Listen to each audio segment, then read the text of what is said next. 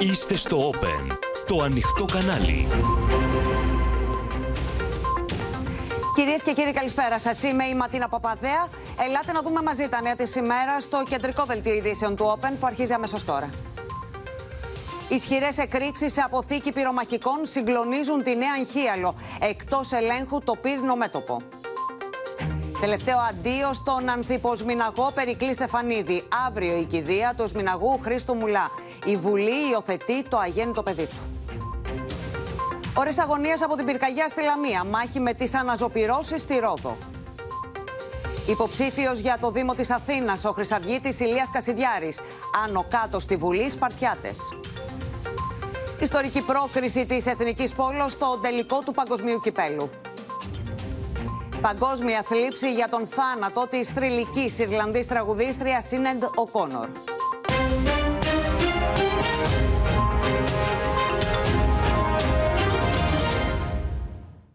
Εκτός ελέγχου μένετε κυρίες και κύριοι το πύρινο μέτωπο στη Μαγνησία. Ισχυρές εκρήξεις από φωτιά σε αποθήκη πυρομαχικών συγκλονίζουν τη Νέα Ιγχίαλο, που στο μεταξύ έχει λάβει εντολή εκένωσης.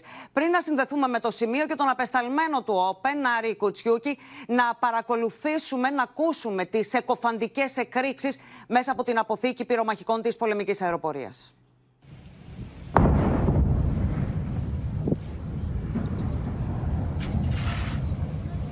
Και βγαίνει πυκνός καπνός από εκεί. Τρίτη. Παναγία μου δες την Αγία του Χριστού Έχουμε συνδεθεί λοιπόν για να δούμε όλες τις νεότερες εξελίξεις και την κατάσταση που επικρατεί με την Εανχίαλο. Εκείνο ο Άρης Κουτσιούκης. Κοντά μας είναι και η Γεωργία Γαρατζιώτη. Άρη, να ξεκινήσουμε από σένα και από τα νεότερα που υπάρχουν. Ε, βλέπουμε ότι είναι σε εξέλιξη και οι επιχειρήσεις εκένωσης της περιοχής.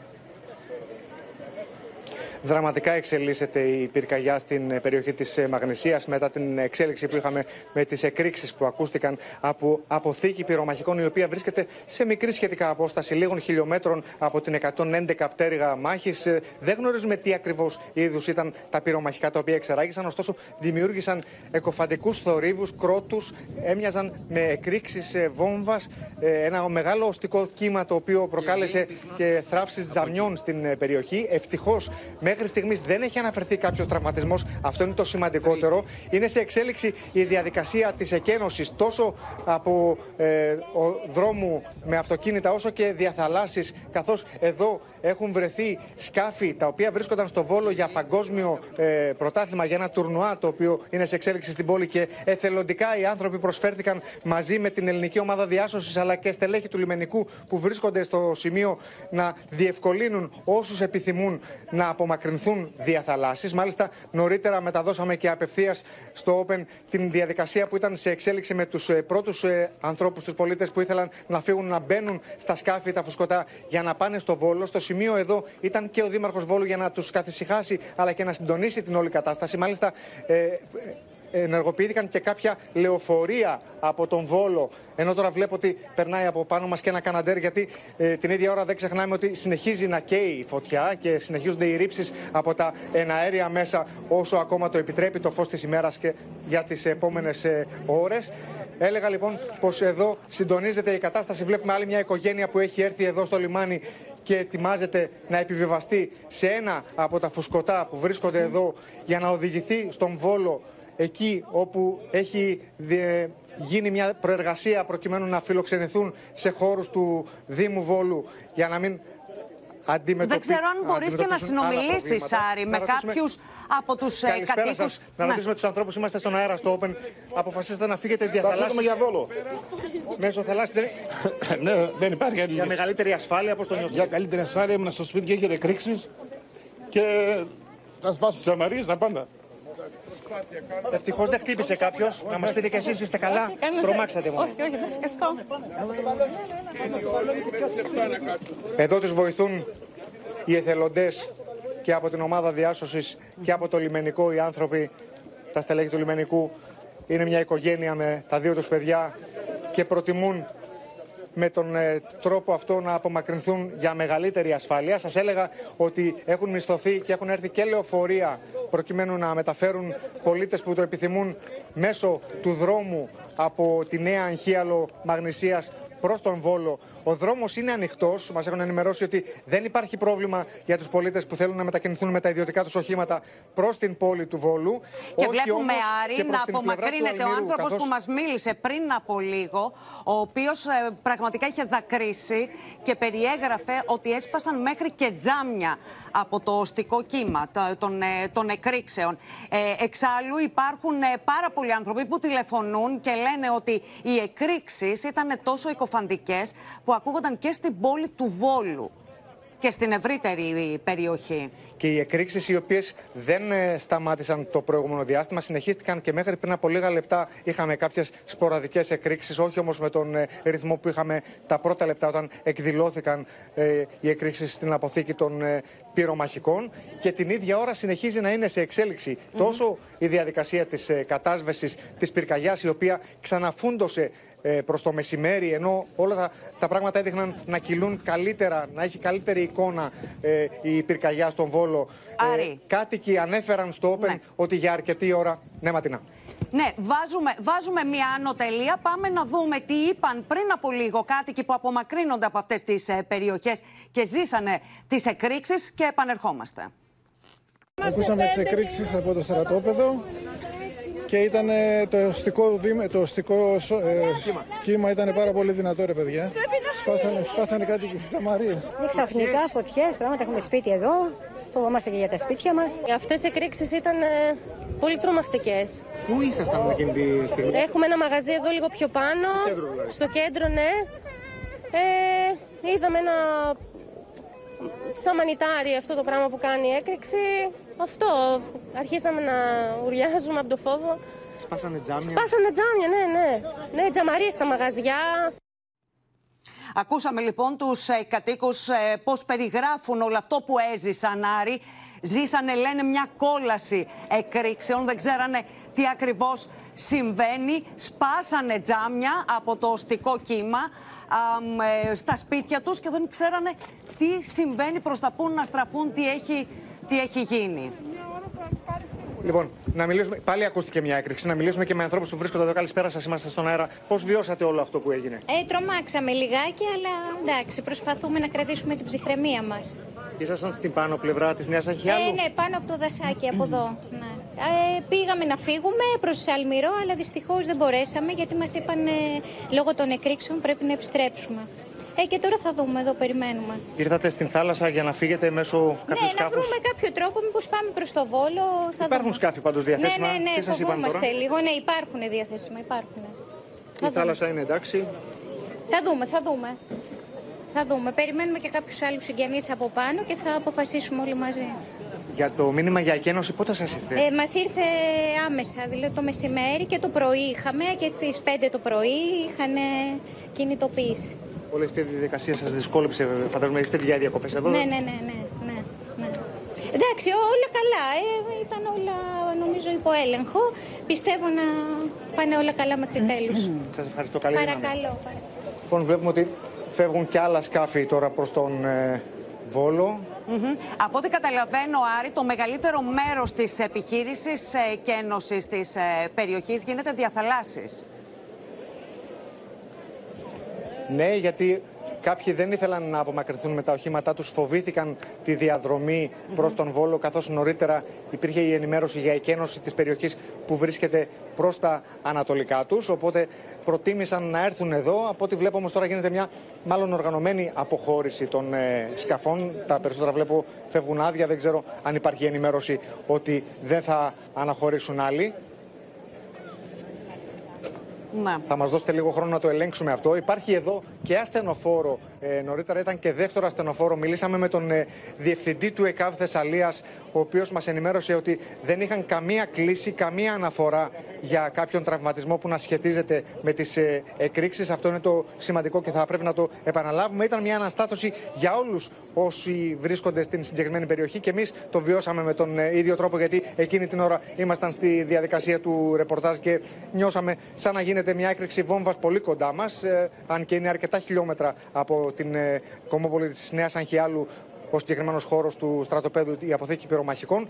Ωστόσο, ε, η, η έκρηξη αυτή, οι εκρήξεις μάλλον αυτές, όπως είπες και εσύ νωρίτερα, Ματίνα, έγιναν αισθητές ακόμα και στην πόλη του Βόλου, που είναι ε, πάνω από 25 χιλιόμετρα από το σημείο που βρισκόμαστε.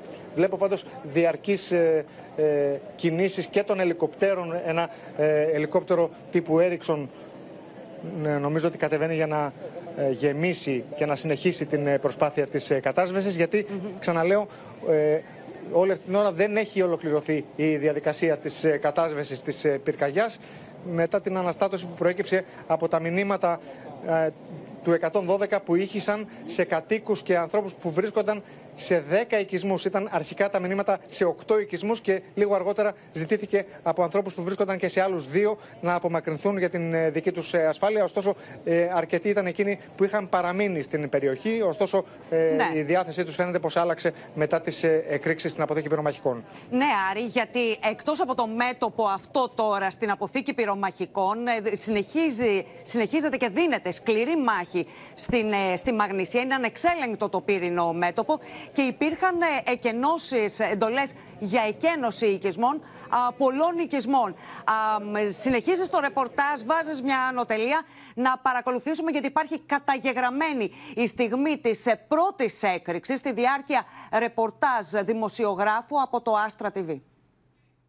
Λίγο πριν από το ηλεκτροβείο της Νέας Αγχιάλου, από, από όσο μπορώ να διακρίνω εδώ πέρα.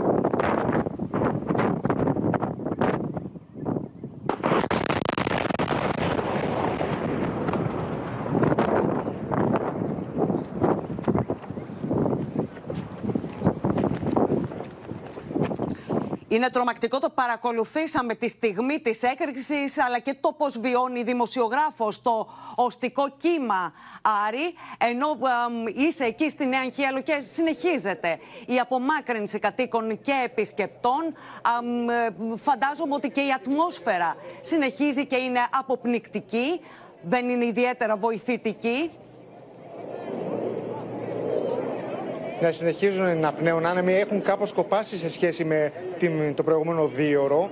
Ε, δεν έχουμε τόσους καπνούς όσους είχαμε πριν από μία-δύο ώρες ε, στην ευρύτερη περιοχή της ε, Νέας Αγχιάλου και στην ε, Χρυσή Αμμουδιά, καθώς τα πράγματα ήταν. Πολύ, στην Χρυσή Ακτή, με συγχωρείτε, τα πράγματα ήταν πολύ δύσκολα. Δεν μπορούσες να διακρίνεις σε πολύ μικρή απόσταση απέναντί σου την ε, ε, κατάσταση που επικρατούσε από τους ε, πυκνούς ε, καπνούς. Δημιούργησε και δυσφορία σε αρκετούς ε, ανθρώπους. Φαίνεται να είναι λίγο καλύτερη η ατμόσφαιρα αυτή τη στιγμή που μιλούμε. Ναι, θέλω να πω ότι όλο αυτό δεν βοηθάει με τον πανικό, με την αναστάτωση που προκλήθηκε, με εκρήξεις να ακούγονται και ένα πύρινο μέτωπο να συνεχίζει να, συνεχίζει να καίει εκτός ελέγχου. Είναι ένας ακόμη επιβαρυντικός ε, παράγοντας. Ενώ βλέπουμε πίσω σου έρχονται και άλλα σκάφη βοηθώντας ε, στην ε, ενεξελίξη επιχείρηση εκένωσης της περιοχής.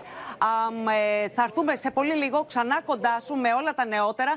Πριν από λίγο στο σημείο βρέθηκε ο Αχιλέας Μπέος, δήμαρχος Βόλου, να παρακολουθήσουμε τη δήλωση. Εδώ αυτή τη στιγμή που είμαστε υπάρχει καταρχήν ασφάλεια. Συγκινητικό αυτό που γίνεται με τον κόσμο, τους εθελοντές. Υπάρχουν στο, στο εκθεσιακό και γιατροί και τρόφιμα να φιλοξενήσουν τον κόσμο και ο Θεός να βάλει το χέρι του. Ο Βόλος μάνα καίγεται. Με τα πυρομαχικά είναι πράγματα τα οποία... Είναι με, τις αποθήκες, ναι, με τις αποθήκες. Αυτό είναι θέμα του στρατού. Δεν μπορεί κανείς να επέμβει, δεν μπορεί κανείς να ξέρει τι έχει γίνει. Έχουμε λοιπόν μια φωτιά με συνεχείς ισχυρές εκρήξει. Γεωργία Γαρατζιώτη σε αποθήκη πυρομαχικών στη Νέα Αγχίαλο. Τι νεότερο έχουμε συλλέξει από πλευράς ε, πληροφοριών; Πράγματι, Ματίνα, ήταν ισχυρές, αλλεπάλληλες οι εκρήξεις σε μια μονάδα διασπορά της πολεμικής αεροπορίας στη Νέα Χίαλο. Η αποθήκη, να πούμε ότι βρίσκεται 4 μίλια, δηλαδή 6 με 7 χιλιόμετρα, βόρεια της 111 πτέρυγας μάχης της Αγχιάλου, όπου είναι η έδρα των F-16 Block 50. Δηλαδή, η αποθήκη δεν βρίσκεται μέσα στην αεροπορική βάση και ως τώρα τα μαχητικά αεροσκάφη δεν κινδυνεύουν. Πρόκειται λοιπόν για αποθήκες που βρίσκονται κάτω από το χώμα για να υπάρχει ασφάλεια. Σύμφωνα λοιπόν με τις πληροφορίες μας, όταν η φωτιά πλησίασε στο στρατόπεδο, έγινε άμεσα εκένωση του προσωπικού, γι' αυτό και δεν έχουμε τραυματίες. Τώρα, δεδομένου Ματίνα ότι η βασική αποστολή της 341 μοίρας είναι η καταστολή εχθρικής αεράμινας, πιθανότατα στην αποθήκη να φυλάσσονται όπλα για F-16 μαχητικά αεροσκάφη. Υπάρχουν λοιπόν τα εξής ερωτήματα που περιμένουμε να απαντηθούν. Δεν έχει διευκρινιστεί το είδος των πυρομαχικών που υπάρχει μέσα. Αν παραδείγματος χάρη υπάρχουν όπλα βλήματα μαχητικών αεροσκαφών F-16, βόμβες όπως χιλίων ή 2.000 λιβρών, πύραυλοι Άμραμ, ισχυρή πύραυλη ή πύραυλοι αντιραντάρ όπως Χάρμ. Περιμένουμε λοιπόν ε, από το Γενικό Επιτελείο Αεροπορίας και από το ΓΕΘΑ να μας απαντήσουν. Γίνονται συσκέψει αυτή τη στιγμή στο Πεντάγωνο. Βρίσκονται όλοι στο κέντρο επιχειρήσεων και περιμένουμε να έχουμε μια νεότερη ενημέρωση σε λίγη ώρα. Υπάρχει επίσης, όπως μας ενημερώνουν, πολύ μεγάλη δυσκολία να επιχειρήσουν ε, οι δυνάμεις πυρόσβεσης και από αέρος και από εδάφο λόγω του φόβου των εκρήξεων. Να, ναι. Είναι πολύ δύσκολη κατάσταση αυτή τη στιγμή. Ναι, απολύτως ε, κατανοητό και μένει να διευκρινιστούν λοιπόν και το είδος των πυρομαχικών. βλέπουμε εξάλλου τι γίνεται και στα πλάνα μας από την Νέα Αγχίαλο που, που ο κόσμος ε, απομακρύνεται από την ε, περιοχή με τις εκρήξεις να συνεχίζονται. Με, πριν από λίγα λεπτά είχαμε νέα έκρηξη μας μετέδωσε ο Άρης Κουτσιούκης ενώ η φωτιά μένετε εκτός ε, ελέγχου. Θα ξανάρθουμε κοντά σου, Γεωργία, για όλα τα νεότερα σε λίγο. Οι εικόνες καταστροφής, λοιπόν, κυρίες και κύριοι, έρχονται από την πύρινη Λέλαπα στη Μαγνησία, η οποία θρυνεί δύο νεκρούς, καθώς απανθρακωμένοι βρέθηκαν μια γυναίκα μέσα στο τροχό σπιτό τη και ένας 45χρονο κτηνοτρόφος. Οι υπεράνθρωποι είναι η μάχη πυροσβεστών και κατοίκων για να περιορίσουν τις πυρκαγιές που ξέσπασαν ταυτόχρονα σε πολλά σημεία.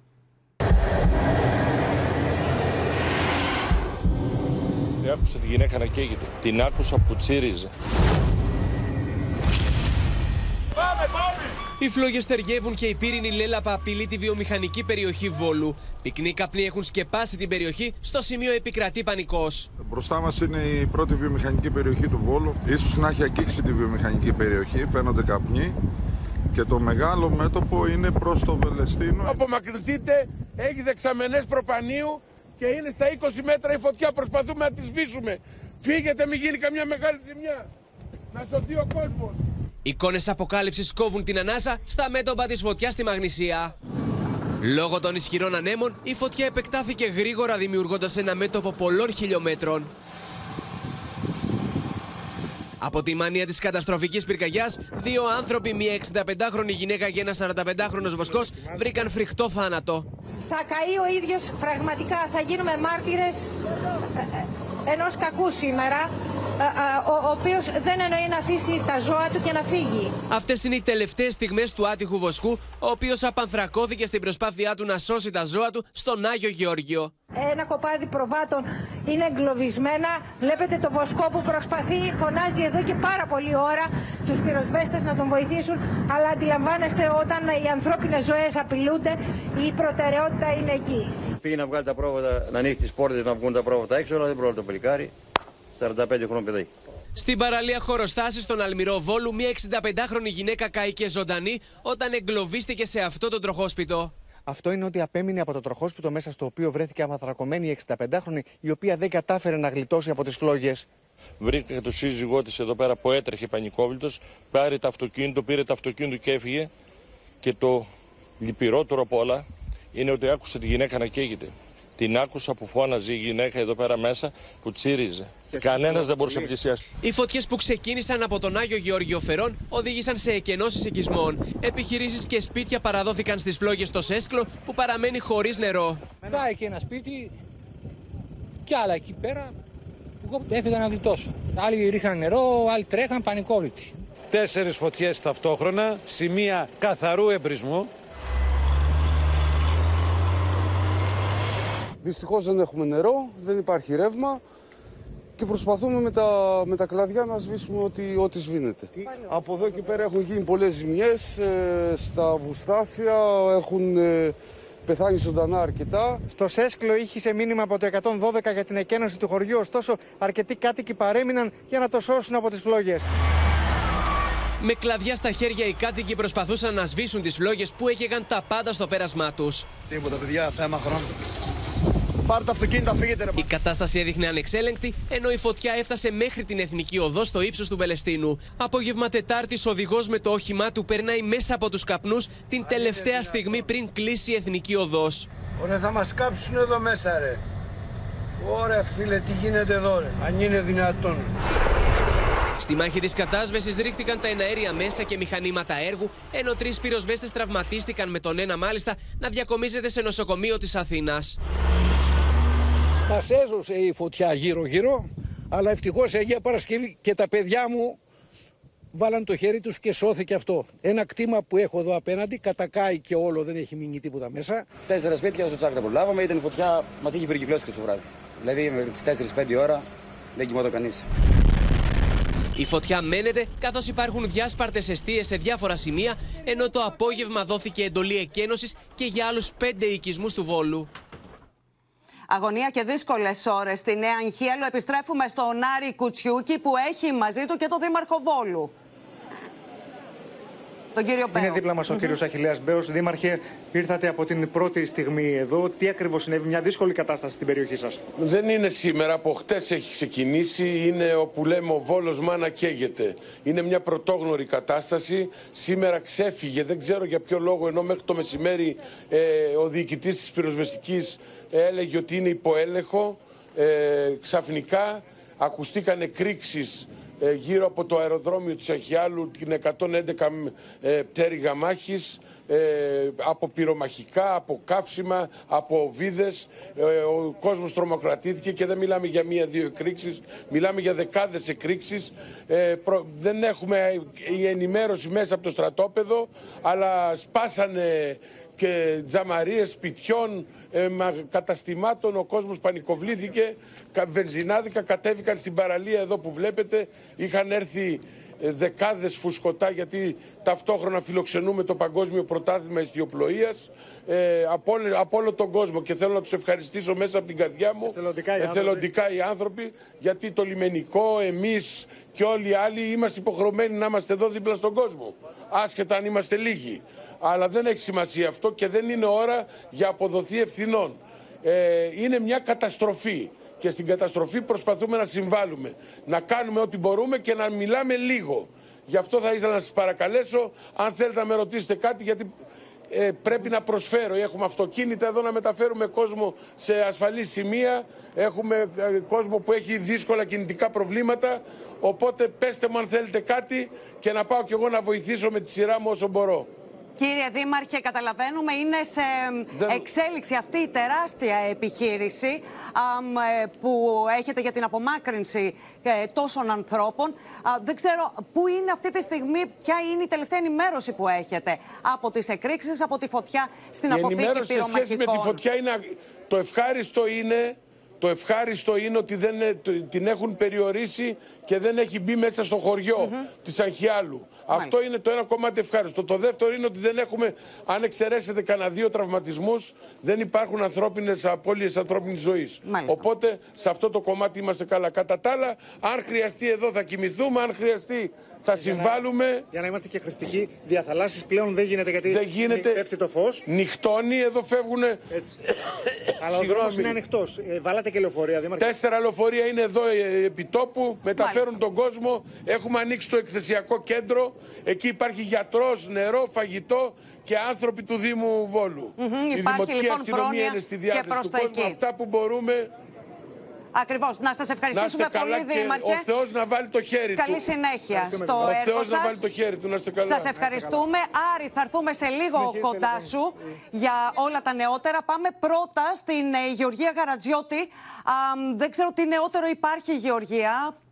Ναι, Ματίνα. Ελήφθησαν λοιπόν προληπτικά μέτρα ασφαλείας στην 111 πτέρυγα μάχης και αυτή την ώρα απογειώνονται τα μαχητικά αεροσκάφη F-16 τα οποία βρισκόντουσαν εκτός καταφυγίου, εκτός σέλτερ. Απογειώνονται λοιπόν τώρα για τις αεροπορικές μας βάσεις στη Λάρισα στην 110 πτέρυγα μάχης και στην Τανάγρα στην 114. Για προληπτικούς λόγους, τα αεροσκάφη τα οποία βρίσκονταν μέσα στα καταφύγια παραμένουν εκεί. Όσα λοιπόν ήταν εκτός, αυτή την ώρα απογειώνονται σε Λάρισα και τα Νάγρα. Επίσης, σύμφωνα με πληροφορίες μου, υπήρχαν όντως βαριά όπλα μέσα στην αποθήκη πυρομαχικών. Όμως ακόμα, όπως μου έλεγαν, δεν μπορούμε να γνωρίζουμε ποια έχουν επηρεαστεί και από πού προήλθαν οι εκρήξεις που ακούστηκαν. Αυτές οι πολύ ισχυρές εκρήξεις. Μάλιστα. Μάλιστα, πολύ σημαντικές οι πληροφορίες που μας μετέφερε Γεωργία. Σε ευχαριστούμε πολύ. Παρεμβαίνει στη διάρκεια του δελτίου και για οτιδήποτε νεότερο προκύψει. Τώρα, κυρίες και κύριοι, ολόκληρη η χώρα αποχαιρέτησε τον άνθυπο Μιναγό Περικλή Στεφανίδη, συγκυβερνήτη του μοιραίου Καναντέρ, που συνετρίβει στη μάχη με τη φωτιά στην Κάριστο. Πόνος και θλίψη στο παλαιό Αγιονέρι Κιλκή, όπου συγγενείς, φίλοι και συνάδελφοι είπαν το τελευταίο αντίο στον 27χρονο ήρωα πιλότο. Παρόν στην κηδεία, ο Πρωθυπουργός το πρωί ράγισαν καρδιά στο Πεντάγωνο στην ειδική τελετή προς τιμήν των δύο αδικοχαμένων πιλότων.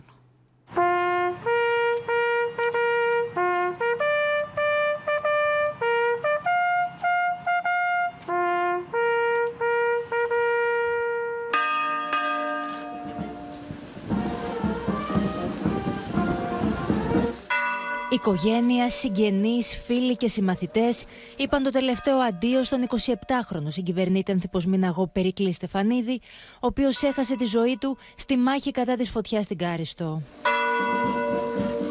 Η εξόδιος ακολουθία έγινε στον τόπο καταγωγής του ηρωαπιλότου στο παλαιό Αγιονέρι του Κιλκής, παρουσία του Πρωθυπουργού Κυριάκου Μητσοτάκη, του Υπουργού Άμυνας Νικού Δένδια και της στρατιωτικής ηγεσίας. Μπάντα της αεροπορίας και άγημα της στρατιάς επέδωσε τιμές στον 27χρονο Ανθυποσμηναγό, ενώ με δεκάδες στεφάνια στη μνήμη του γέμισε ο ιερός ναός Αγίου Γεωργίου στο παλιό Αγιονέρι Κιλκή. Το παιδί του ήθελε πολύ αυτό που, το επάγγελμα που έκανε. Έδωσε δεύτερη φορά κατακτήρι για να περάσει. Το χωριό μας ζει πρωτόγνωρα πράγματα. Πρώτη φορά συμβαίνει, μακάρι να μην συνέβαινε. Είναι μια εξαιρετική οικογένεια με ήθος και αξιοπρέπεια.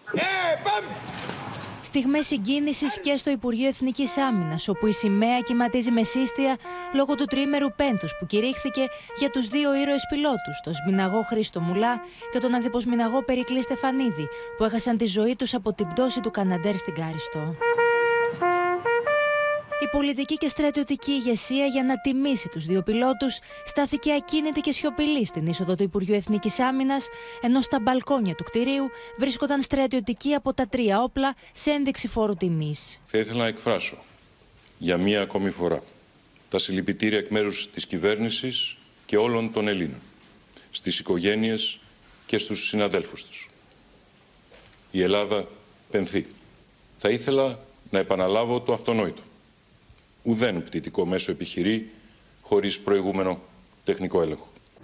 Με προεδρικό διάταγμα, ύστερα από πρόταση του Νικουδένδια και μετά από εισήγηση του αρχηγού Γεθά, απονεμήθηκε ο βαθμός του αντιπτεράρχου στους δύο αξιωματικούς υπτάμενους, οι οποίοι έπεσαν κατά την εκτέλεση του καθήκοντος που συνεπάγεται αυξημένο κίνδυνο. Αυτό σημαίνει ότι οι οικογένειες των δύο πιλότων θα λάβουν με γρήγορες διαδικασίες τη σύνταξη του αντιπτεράρχου, που είναι ο καταληκτικός βαθμός για όσους έπεσαν εν ώρα υπηρεσίας και εκτέλεσης καθήκοντος. Οι ένοπλες δυνάμεις που με σφιγμένα χίλια με δάκρυα θλίψη αποχαιρετούμε σήμερα δύο ακόμα ετούς μας, δύο ακόμα στελέχη μας που έπεσαν στο καθήκον. Την αλληλεγγύη και τα ειλικρινή συλληπιτηριά του για την απώλεια των δύο πιλότων εξέφρασε ο Υπουργός Εξωτερικών των Ηνωμένων Πολιτειών, Άντωνι Μπλίνκεν. Η σκέψη μας είναι στις οικογένειες των δύο πιλότων που χάθηκαν και στους πυροσβέστες και εθελοντές που συνεχίζουν να δίνουν τη μάχη με τις φλόγες. Στεκόμαστε στο πλευρό της Ελλάδας. Αύριο στις 11 το πρωί, παρουσία της Προέδρου της Δημοκρατίας και του Υφυπουργού Άμυνας Γιάννη Κεφαλογιάννη, θα τελεστεί η εξόδιος ακολουθία του κυβερνήτη αντιπτεράρχου Χρήστου Μουλά στον ιερό ναό Αγίων Σεργίου και Βάκχου στο Γαβαλοχώρι Χανίων. Και η μάχη με τις φλόγες συνεχίζεται σε πολλά σημεία της ε, χώρας. Έχουμε συνδεθεί με το Κιλκής, είναι η Αναστασία Αργυριάδου, εκεί όπου Αναστασία είπαν το τελευταίο αντίο στον 27χρονο ήρωα πιλότο, Περικλή Στεφανίδη, φίλοι, συγγενείς και συνάδελφοι. Ερχόμαστε σε σένα. Είναι κοντά μας ο Γιάννης Ρίγο, στον Ασπρόπυργο η Ελευθερία Σπυράκη, στη Ρόδο, ο απεσταλμένος του Open Μίλτος Σακελάρης.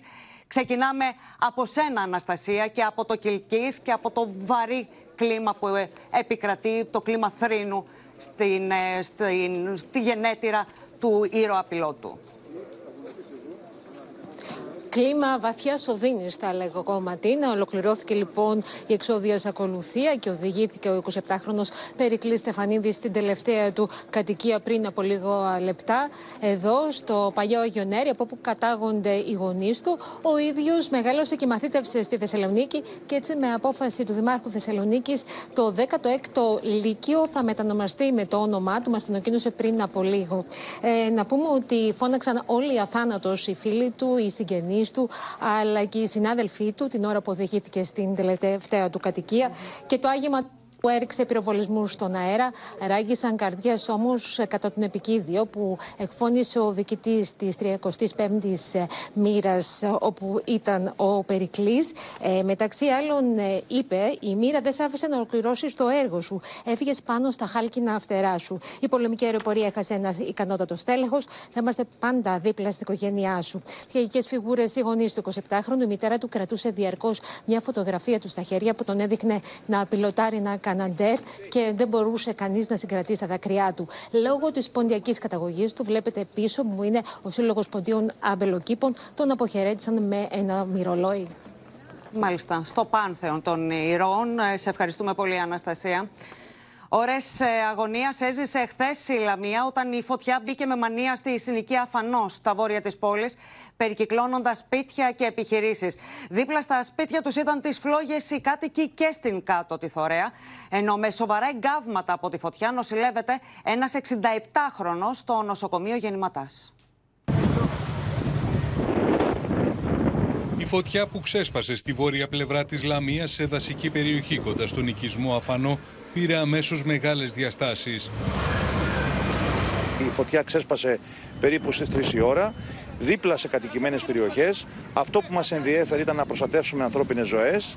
Αυτό κάναμε εκενώνοντας τον οικισμό, βόρεια και ανατολικά του Αφανού. Μιλάνε για γκαζάκια. Δεν μπορώ να υιοθετήσω τίποτα. Είναι μια έρευνα που θα κάνει πυροσβεστική. Η φωτιά λόγω των ισχυρών ανέμων έφτασε στις αυλές των σπιτιών. Γι' αυτό το λόγο, μέσω του 112 στάλθηκε μήνυμα στους κατοίκους της Βόρειας Λαμίας να εκενώσουν την περιοχή. Αν βρίσκεσαι στο βόρειο τμήμα της πόλης της Λαμίας, εγενώστε τώρα προς το κέντρο και νότια της Λαμίας. Πυρκαγιά στην περιοχή σας. Οι φλόγες περικύκλωσαν τον οικισμό. Σπίτια στον Αφανό έγιναν στάχτη μέσα σε λίγα λεπτά στο πέρασμα της καταστροφικής πυρκαγιάς. Μετά από δύο ώρες ήρθε το μήνυμα από τη στιγμή που πήραμε τηλέφωνο την πυροσβεστική. Πήραμε ό,τι μπορούσαμε. Τα πιο απαραίτητα αυτά. Ευτυχώς ήταν οι γείτονες και μας βοήθησαν. Τα παιδιά εδώ κινδυνέψανε γιατί πέφτανε ε, τούβλα, πέφτανε καδρόνια και, θα... και είχαν κάτι μάνικε οι οποίες ήταν τρίπιες από 10 σημεία τα λάστιχα. Και ενώθηκε ο οικισμός. Εγώ ήμουν εδώ και έφυγα και τώρα ξανά ήρθα. Εγώ τη μητέρα που είναι υπερήλικη την πήρα στο παραπέντε. Είχε φτάσει από πάνω στο δρόμο. Δεν ξέραν ότι είναι μέσα οι άνθρωποι. Κοιμόταν οι περισσότεροι. Γιατί ήταν μεσημέρι. Τρεις ώρα έπιασε. Τα εναέρια μέσα ρίχτηκαν στη μάχη για να περιορίσουν το μέτωπο της πυρκαγιάς. Οι φλόγες όμως πέρασαν το δρόμο και κατευθύνθηκαν απειλητικά προς Νέα Μαγνησία, Μεγάλη Βρύση και Αγία Παρασκευή.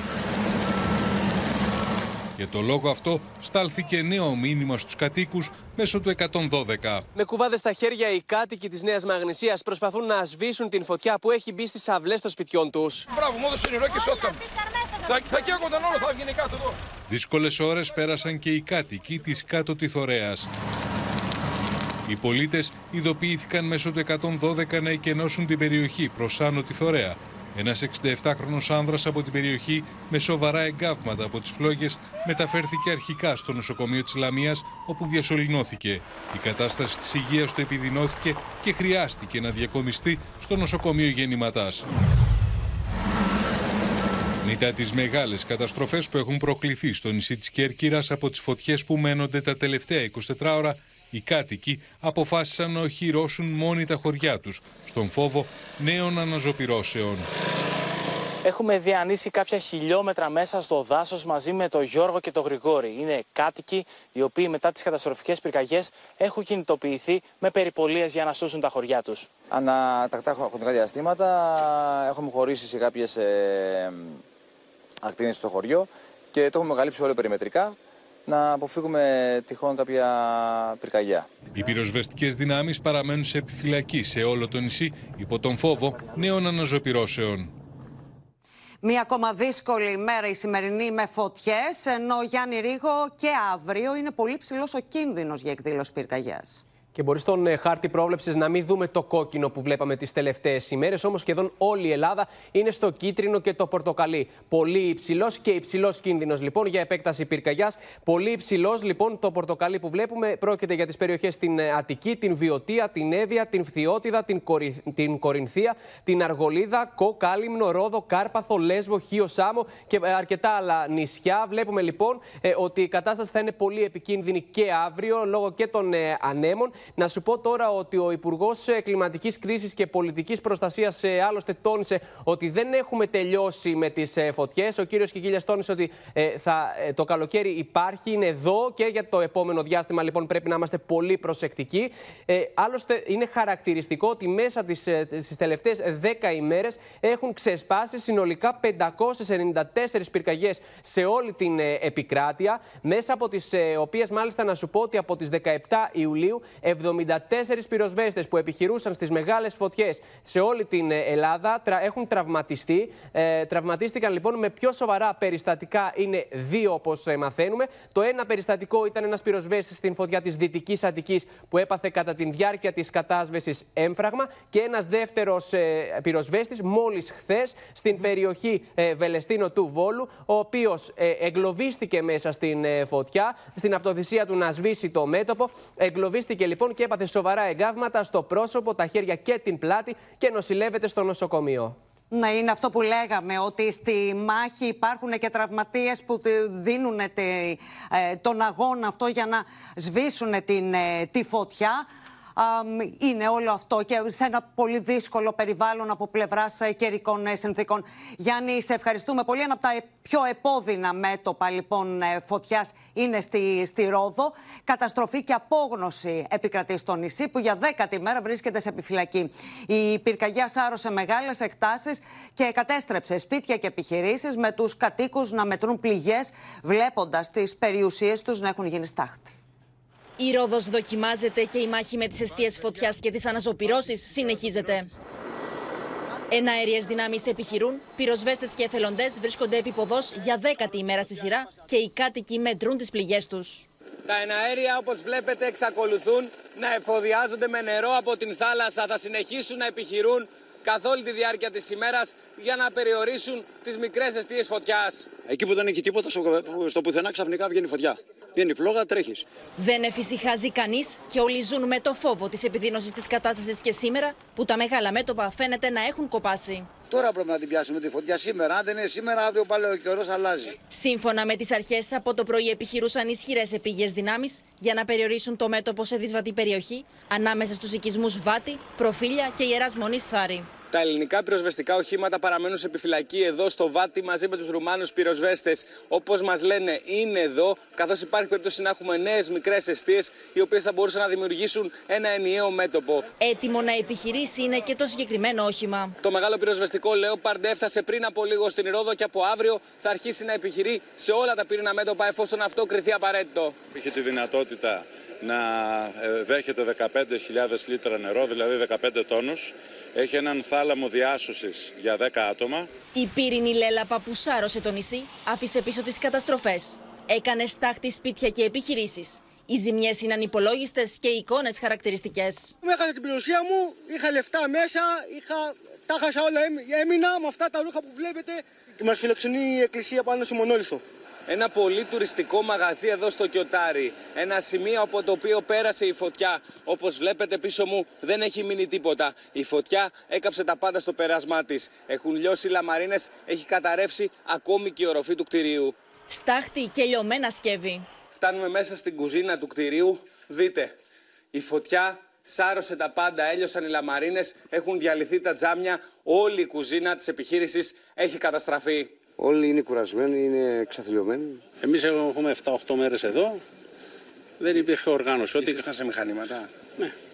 Σβήνατε μόνος σα. Ναι. Στα δεξιά μου μια μεγάλη έκταση η οποία κάηκε. Η φωτιά μπήκε σε αυτό το σπίτι, έφτασε στην αυλή αυτού του σπιτιού. Στα αριστερά μου βλέπω ακόμη ένα αυτοκίνητο το οποίο καταστράφηκε από το καταστροφικό πέρασμα της φωτιάς. Και ενώ η μάχη συνεχίζεται, σε εξέλιξη βρίσκεται και η διαδικασία καταγραφής των ζημιών σε κτίρια, επιχειρήσεις και αγροτικές εκμεταλλεύσεις της Ρόδου. Πάμε στη Ρόδο λοιπόν να συναντήσουμε τον απεσταλμένο μας ε, Μίλτο Σακελάρη. Μίλτο, το νησί παραμένει σε συναγερμό και η μάχη και ο φόβος για τις αναζωπυρώσεις είναι υπαρκτός.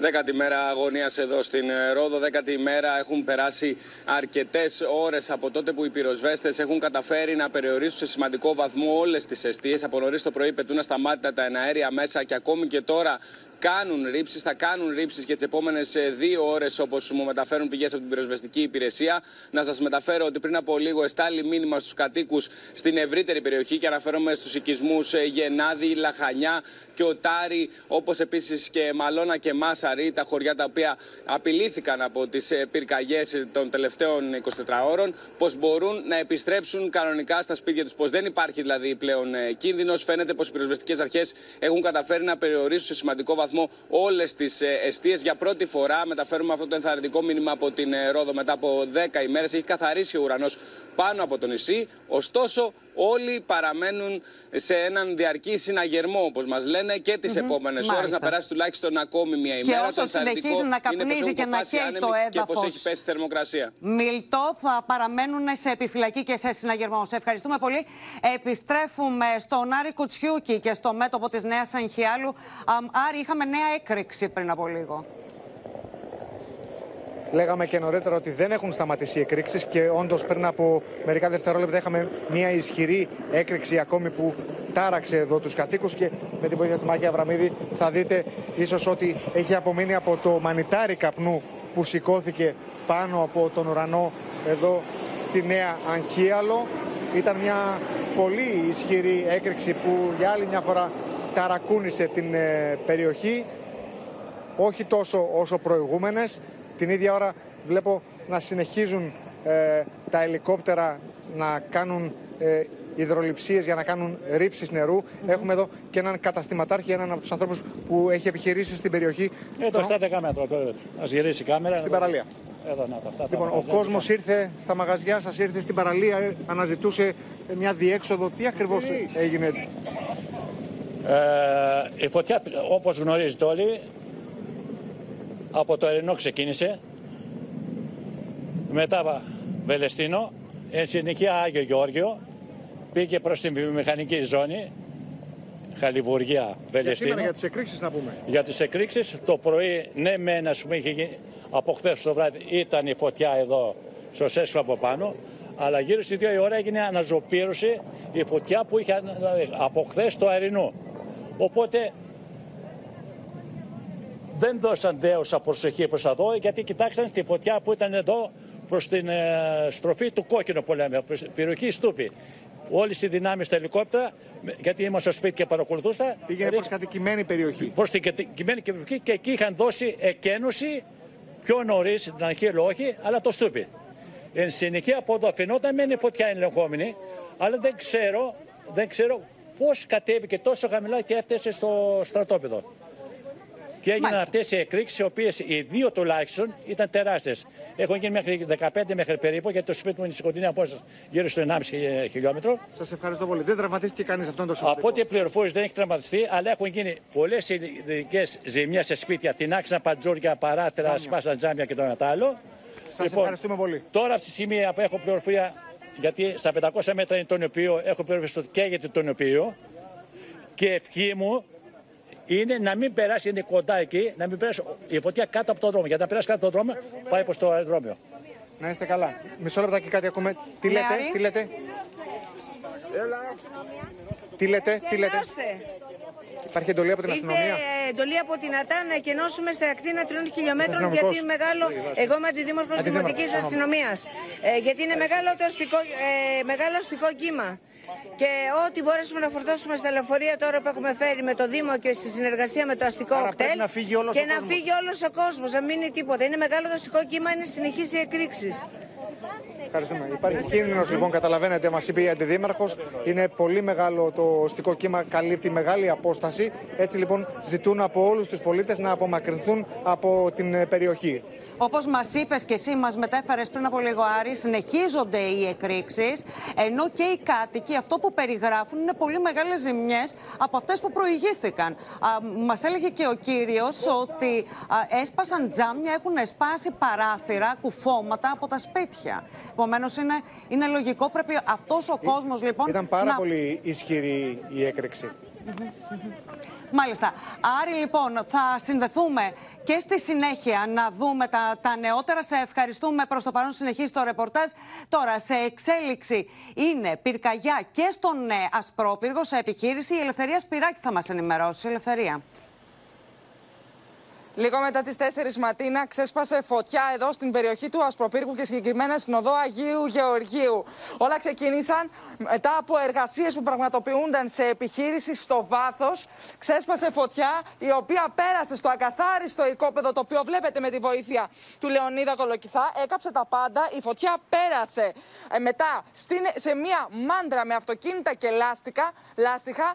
Η πυροσβεστική αυτή την ώρα επιχειρεί με 13 οχήματα, 54 πυροσβέστες, δύο ομάδες πεζοπόρων, ενώ στο σημείο βρίσκονται και Πολωνοί πυροσβέστες. Βλέπετε τους μαύρους καπνούς που, που βγαίνουν από τη μάντρα, το οποίο σημαίνει ότι ακόμα η φωτιά καίει ό,τι βρίσκεται μέσα. Βέβαια, μιλήσαμε με τον ιδιοκτήτη προηγουμένως μάδρα και μας είπε ότι έχει υποστεί τεράστια ζημιά. Έχουν καεί πάρα πολλά αυτοκίνητα. Δεν έχει γίνει ακόμα μια επίσημη καταγραφή, γιατί όπως καταλαβαίνετε η κατάσταση είναι ακόμα δύσκολη. Υπάρχουν φλόγες μέσα στην ε, μάντρα.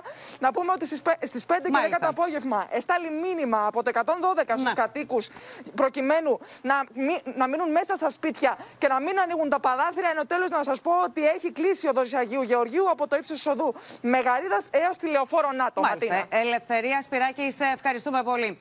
Αλλάζουμε θέμα, κυρίες και κύριοι. Υποψήφιος για το Δήμα της Αθήνας θα είναι ο φυλακισμένος Χρυσαυγήτη Ηλίας Κασιδιάρης.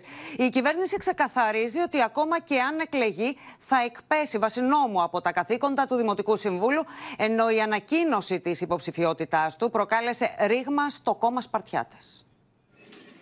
Με το ισχύο νομοθετικό πλαίσιο που θέτει σε αργία αυτοδιοικητικούς που έχουν καταδικαστεί για σοβαρά αδικήματα, απαντά η πολιτεία στη δυνατότητα Κασιδιάρη να συμμετέχει στο Δημοτικό Συμβούλιο του Δήμου Αθηναίων, ακόμη και αν εκλεγεί στις προσεχείς δημοτικές εκλογές. Στην περίπτωση των αυτοδιοικητικών εκλογών, υπάρχει ε, νομοθετικό πλαίσιο το οποίο λέει ότι τίθεται αυτοδικαίωση σε αργία ε, όποιος έχει εκλεγεί είτε δήμαρχος, είτε αντιδήμαρχος, είτε δημοτικός σύμβουλος, είτε στον άλλο βαθμό της τοπικής αυτοδιοίκησης, ο οποίος έχει καταδικαστεί πρωτοδίκως για οποιοδήποτε κακούργημα. Το πρωί, η συνήγορος του καταδικασμένου για εγκληματική οργάνωση ανακοίνωσε ότι ο πελάτης της θα θέσει υποψηφιότητα για το Δήμο Αθηναίων με το συνδυασμό Ελεύθερη Αθηναίοι. Στόχος του να περάσει στο δεύτερο γύρο και στη συνέχεια να αναλάβει τη διοίκηση του Δήμου. Η Αθήνα μπορεί και πρέπει να διατηρήσει την ελληνική της ταυτότητα και τον ιστορικό της χαρακτήρα, να μην υποκύψει στην επέλαση της παγκοσμιοποίησης και στον ορατό κίνδυνο αντικατάσταση κατάσταση του ελληνικού πληθυσμού της. Τη στεναρή αντίσταση της πολιτείας απέναντι σε ένα καταδικασμένο Ναζί εξέφρασε ο Κώστας Μπακογιάννης, τονίζοντας ότι το Δημοτικό Συμβούλιο της Αθήνας ήταν πάντοτε μια γροθιά στο θέμα αυτό. Μιλάμε για ένα καταδικασμένο Ναζί. Θα πρέπει να είμαστε όλοι μια γροθιά και να είμαστε ενωμένοι. Η δημοκρατία όμως δεν φοβάται. Κανένα Κασιδιάρη. Την ίδια ώρα, η ανακοίνωση της υποψηφιότητας Κασιδιάρη προκάλεσε έντονες αναταράξεις στην κοινοβουλευτική ομάδα των Σπαρτιατών, καθώς ο βουλευτής Λάρισας Κωνσταντίνος Φλόρο στήριξε τον καταδικασμένο, προκαλώντας την αντίδραση του Προέδρου του κόμματος. Πιστεύω ότι εκφράζει τη μοναδική ελπίδα για να ξαναγίνει η Αθήνα ελληνική, αλλά και να σταματήσει αυτή η αλόγηση πατάλη χρημάτων με τους μεγάλους περιγέλους, συγγνώμη, περιπάτους τα παγκάκια των 7.000 ευρώ και τις όποιες άλλες αλόγισες πατάλες και υπερκοστολογήσεις έχουν γίνει. Θα ήθελα να τονίσω ότι αυτό που ανέφερε προηγουμένως ο βουλευτής μου όσον αφορά για το Δήμο της Αθήνας και τον κύριο Κασιδιάρη θέλω να σας ενημερώσω ότι δεν είχα καθόλου γνώση επί του θέματος. Επομένως, οφείλω και εφόσον ενεργεί κάποιος αυτοβούλος να πάρω κάποια μέτρα. Σημειώνεται πάντως ότι την επόμενη μέρα της εκλογικής αναμέτρησης της 25η Ιουνίου, ο πρόεδρος των Σπαρτιατών ευχαρίστησε τον Κασιδιάρη, με τη στήριξη του οποίου, όπως είχε πει, το κόμμα μπήκε στη Βουλή. Και ως τελευταία εξέλιξη, φαίνεται πως υπάρχει ανταρσία βουλευτών των Σπαρτιατών κατά του Προέδρου του κόμματος. Έχουμε συνδεθεί με τη Βουλή και τη Στέλλα Παπαμιχαήλ που θα μας πει περισσότερα. Στέλλα. Ματίνα, έχουμε μια πρωτοφανή, θα σου έλεγα, για τα κοινοβουλευτικά χρονικά, κοινοβουλευτική αταρσία, καθώς 9 από τους 12 βουλευτές των Σπαρτιατών συνυπογράφουν μια κοινή δήλωση με την οποία καταδικάζουν την αντίδραση του Προέδρου τους, του κυρίου Στίγκα, στην πρωινή τοποθέτηση του βουλευτή του, του κυρίου Φλόρου, ο οποίος, ακούσαμε και στο βίντεο, στήριξε ανοιχτά, ανοιχτότατα την υποψηφιότητα Κασιδιάρη. Δεν είναι μόνο αυτοί οι 9 βουλευτές, μαθαίνουμε ότι είναι άλλοι δύο βουλευτές των Σπαρτιατών, οι οποίοι, αν ήταν στην Αθήνα, θα συνυπέγραφαν τη δήλωση αυτή, με την οποία αναφέρουν ότι είναι αντιδεοντολογική η στάση του Προέδρου του κόμματος. Λένε ότι ο κύριος Φλόρο ενόχλησε την κυβέρνηση και καταλήγουν ότι ζητήματα εσωτερικής λειτουργίας του κόμματος θα επιληθούν με δημοκρατικές διαδικασίες. Εδώ να σας θυμίσω ότι κοινοβουλευτικά, εάν συγκεντρωθούν 10 ανεξάρτητοι βουλευτές, μπορεί να κάνουν κοινοβουλευτική ομάδα. Αυτό σημαίνει δηλαδή ότι αυτοί οι συγκεκριμένοι βουλευτές, αν ανεξαρτητοποιηθούν, μπορούν να φτιάξουν κόμμα. Κάτω από 5 βουλευτέ το κόμμα διαλύεται. Επομένως, περιμένουμε την αντίδραση του κυρίου Στίγκα, η οποία θα έρθει αύριο το πρωί από ό,τι μαθαίνω, την πρωινή του δήλωση, για να δούμε τι μέλη γενέστα, αν και φαίνεται ότι οι Σπαρτιάτες είναι ένα κόμμα το οποίο είναι υποδιάλυση πια. Μάλιστα, Στέλλα, σε ευχαριστούμε πολύ. Να παρακολουθήσουμε τη δήλωση ο Ιωάννης Δημητροκάλης, γραμματέας της κοινοβουλευτικής ομάδας των Σπαρτιατών. Καταδικάζουμε τις απαράδεκτες δηλώσεις του Προέδρου του κόμματος στην Ολομέλεια της Βουλής ει βάρος του συναδέλφου μας κ. Κωνσταντίνου Φλόρου. Οι Έλληνες βουλευτές διαθέτουμε πλήρη ελευθερία γνώμης, έκφρασης και επιλογής. Γι' αυτό άλλωστε εκλεγόμαστε στο όνομα του ελληνικού λαού. Η ομιλία του κυρίου Φλόρου σίγουρα ενόχλησε την κυβέρνηση. Εκφράζει όμως απόλυτα 250.000 Έλληνες πολίτες που μας τίμησαν με την ψήφο τους. Οι εκλογές σε Δήμους και Περιφέρειες βρίσκονται στο επίκεντρο της συνεδρίασης της πολιτικής γραμματείας του ΣΥΡΙΖΑ. Τα βλέμματα στρέφονται στο ποιος θα πάρει το χρήσμα για τη διεκδίκηση του Δήμου Αθηναίων, με το όνομα του Κώστα Ζαχαριάδη να εμφανίζεται ως επικρατέστερο, αλλά και του Νίκου Φίλη να είναι η πρόταση των μελών της Ομπρέλας. Κλειδώνουν τα ονόματα των υποψηφίων για τη μάχη των αυτοδιοικητικών εκλογών στη συνεδρίαση της πολιτικής γραμματείας του ΣΥΡΙΖΑ που βρίσκεται ακόμη σε εξέλιξη. Ο πρώην βουλευτής Κώστας Ζαχαριάδης θα είναι η πρόταση της πλειοψηφίας για τη θέση του υποψηφίου Δημάρχου Αθηναίων. Για την ίδια θέση όμως, μέλη που πρόσκειται στην Ομπρέλα φαίνεται να ρίχνουν στο τραπέζι το όνομα του πρώην Υπουργού Νίκου Φίλη. Είναι μια θυμητική πρόταση από την πλευρά του κόμματος να προτείνεται κάποιος για υποψήφιος για το Δήμο Αθηναίων. Θα το δούμε όμως.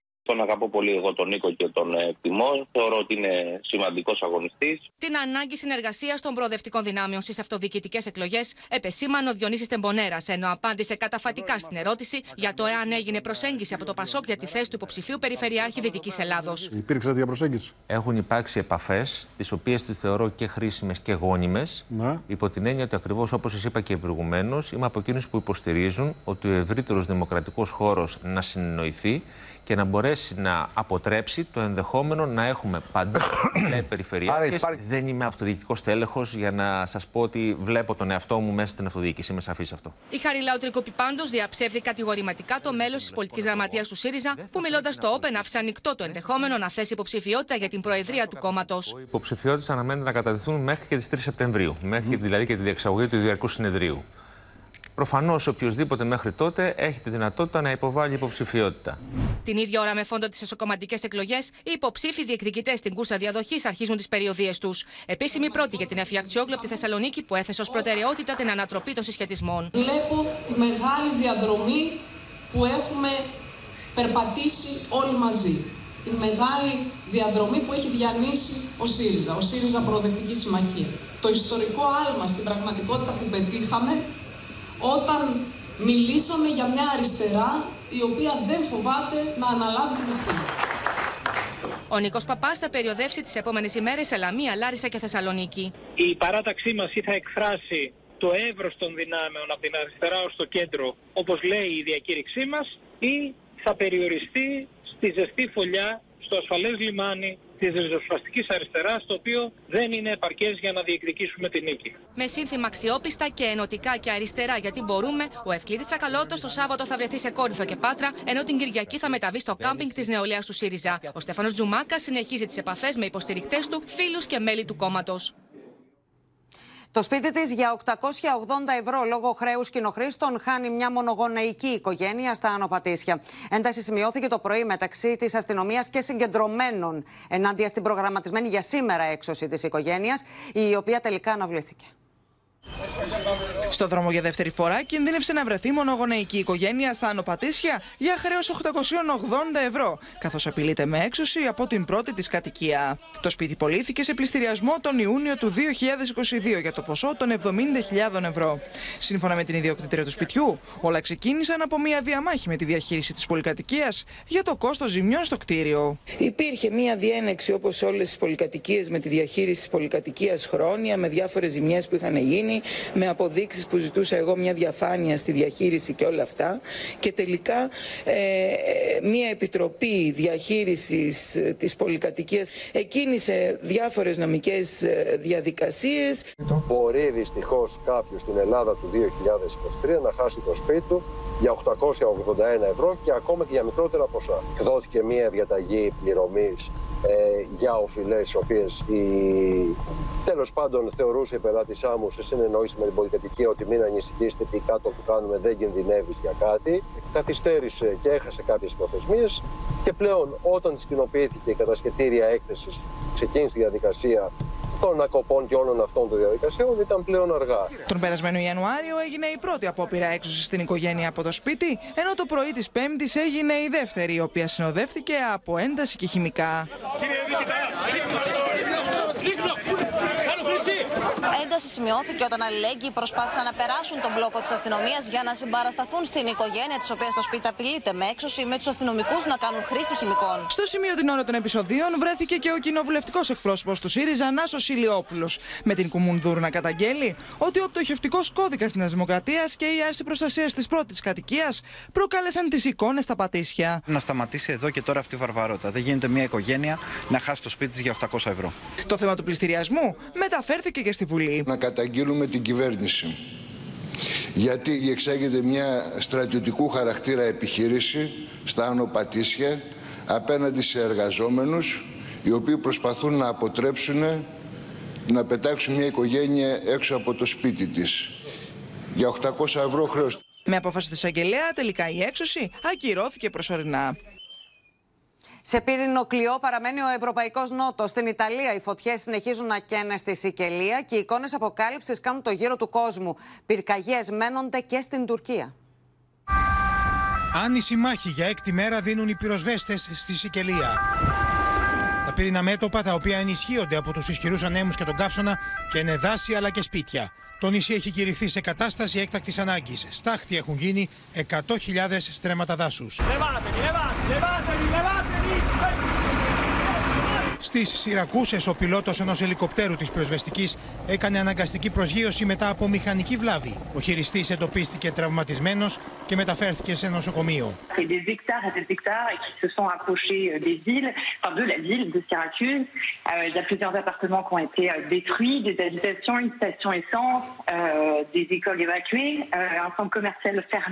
Ο Δήμαρχος στο Παλέρμο απέδωσε τις πολλές αιστείες των τελευταίων ημερών σε εμπρισμούς. Η πυροσβεστική ανακοίνωσε πω έχει πραγματοποιήσει 4.000 επιχειρήσεις. Κάτοικοι ωστόσο καταγγέλουν πως η βοήθεια που περίμεναν έφτασε πολύ αργά. Τουλάχιστον πέντε άνθρωποι έχουν χάσει τη ζωή τους στις πυρκαγιές. Στο Παλέρμο, πανικός επικράτησε σε νεκροταφείο την ώρα που γινόταν η κηδεία ενός από τα θύματα της φωτιάς. Η τελετή διακόπηκε.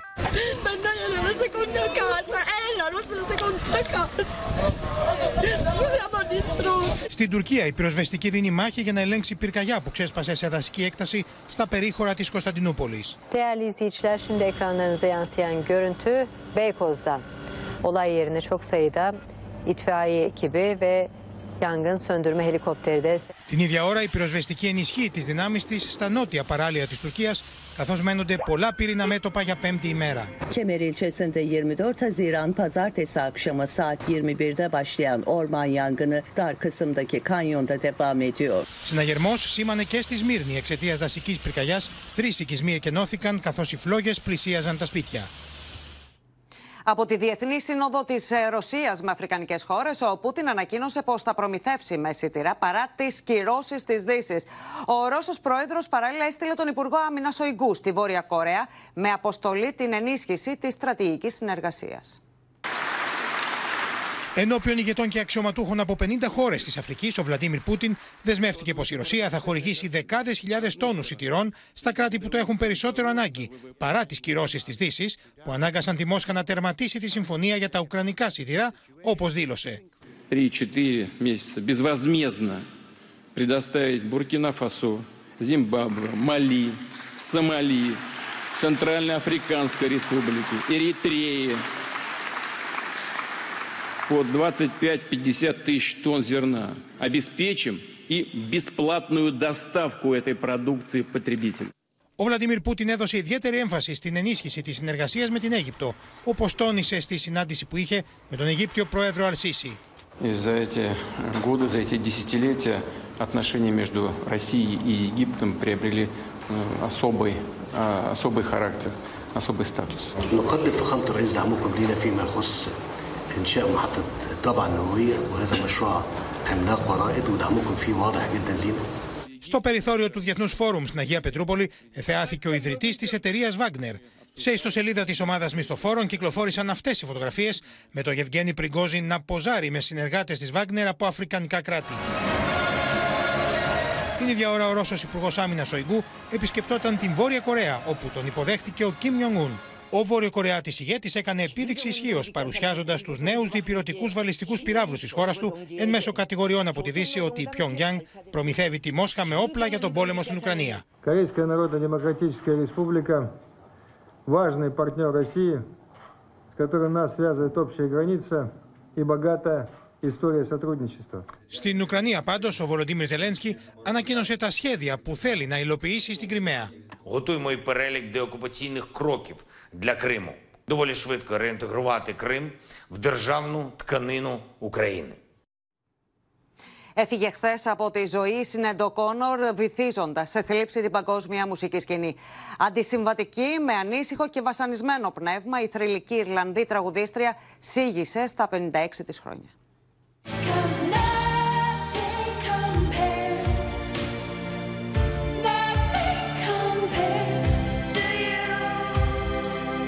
Ασυμβίβαστη, ατρόμητη, ακτιβίστρια, παράλληλα εύθραυστη και βασανισμένη ψυχή.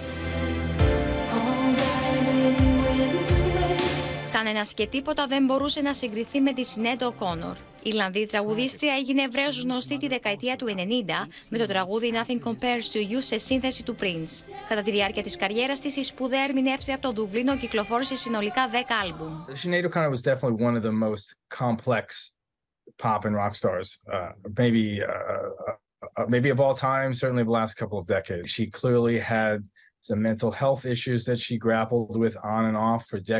η Οκόνορα ακροβατούσε ανάμεσα στην απόλυτη δόξα και την αυτοκαταστροφή. Μια πάλι μεταξύ σκοταδιού και φωτός. Το 1992 κατόρθωσε να κάνει τους πάντες να μιλούν για εκείνη. Καλεσμένης στο show Saturday Night Live, ερμήνευσε το Word του Bob Marley ως διαμαρτυρία ενάντια στη σεξουαλική κακοποίηση παιδιών από την Καθολική Εκκλησία. Αμέσως μετά, κοιτώντας την κάμερα, έσκησε τη φωτογραφία του Πάπα Ιωάννη Παύλου του Δεύτερου σε μικρά κομμάτια. Fight the real enemy. Οι αντιδράσεις ήταν τεράστιες, ωστόσο η Κόνορ δεν δίστασε να φτάσει στα άκρα ακόμα και αν ήξερε ότι αυτό θα επηρέαζε την καριέρα της.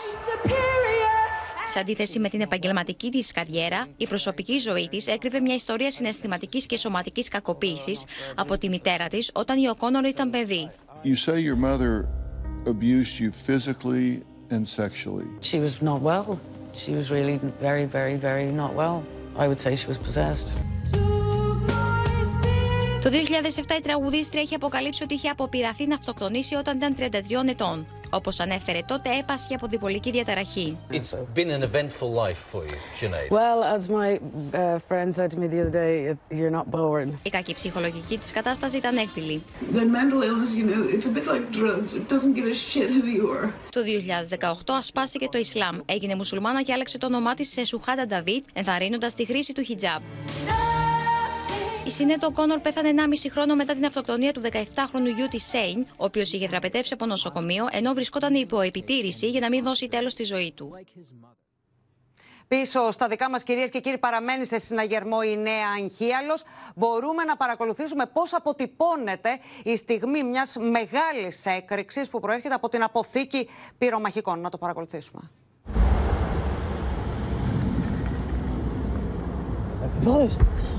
Fun. Vamos, vamos, vamos, vamos, vamos, vamos, Ήταν η στιγμή της έκρηξης στη Νέα Αγχίαλο από την αποθήκη πυρομαχικών, εκοφαντικός ήχος. Το παρακολουθούμε και κυρίες και κύριοι, για οτιδήποτε νεότερο θα σας το μεταφέρουμε με έκτακτα δελτία. Και στα σημεία αυτό ολοκληρώθηκε το κεντρικό δελτίο ειδήσεων. Μείνετε στο Open. Αμέσως μετά η ταξιδιωτική εκπομπή εικόνες και στις 9 ακολουθεί δραματική σειρά εποχής Έρωτας Φυγάς. Κυρίες και κύριοι, από όλους εμάς, καλό βράδυ.